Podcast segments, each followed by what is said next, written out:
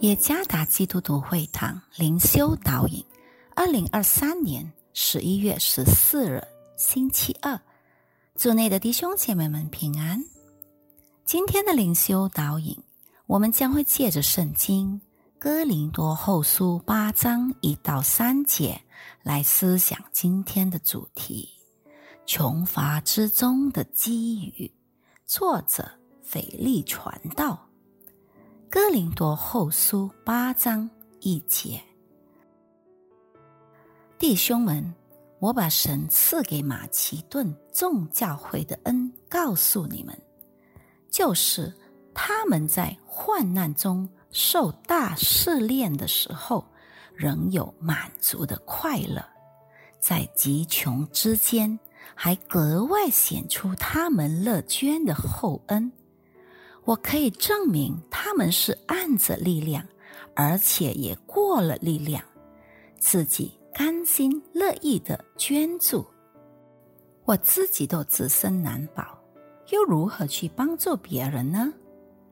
这可能是我们经常听到的话，这也是许多人不愿意伸出援助之手的借口。一般来说，很多人认为。要是自己稳定有立足点，有了能力，或者领受了更多的祝福时，然后才帮助别人。然而，这种概念却与马其顿基督徒的做法截然不同。今天的灵修经文中，保罗说：“尽管从经济角度来看。”马其顿教会算的是贫困的群体，况且他们也正面临着严重的生活困境。但这一切并没有削弱他们帮助其他陷入困境的教会的医治。这就是为什么他们再三求保罗准他们在供给耶路撒冷受苦的。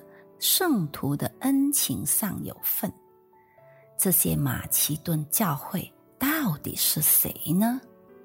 他们是来自马其顿地区当地教会的基督徒，例如腓利比教会、比利亚教会和铁沙罗尼迦教会。马其顿大多数的基督徒都是来自下层阶级的人。他们当中甚至有一些是奴隶身份的，尽管如此，他们的生活和信仰的见证，包括他们如何帮助其他有需要的教会，已经口耳相传、家喻户晓，并名声传扬到各地。马其顿教会所做的事。教导了我们一个真理，那就是我们的局限性绝不应该成为我们不参与词汇的事以及帮助他人的借口。马其顿会众所开展的行动和社会活动，是他们反映和体现对耶稣基督的信仰。我们每个信徒也应当如此，因为给予的生命实际上并不取决于物质财富或经济实力。相反，物质财富并不总是导致给予的生命。实际上，给予的生命是从爱上帝和爱人的心中散发出来的。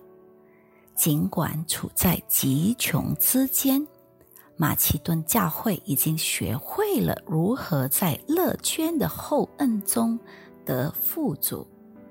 那么我们又如何呢？尽管我们有种种的局限，让我们也学习如何持续成为祝福他人的管道。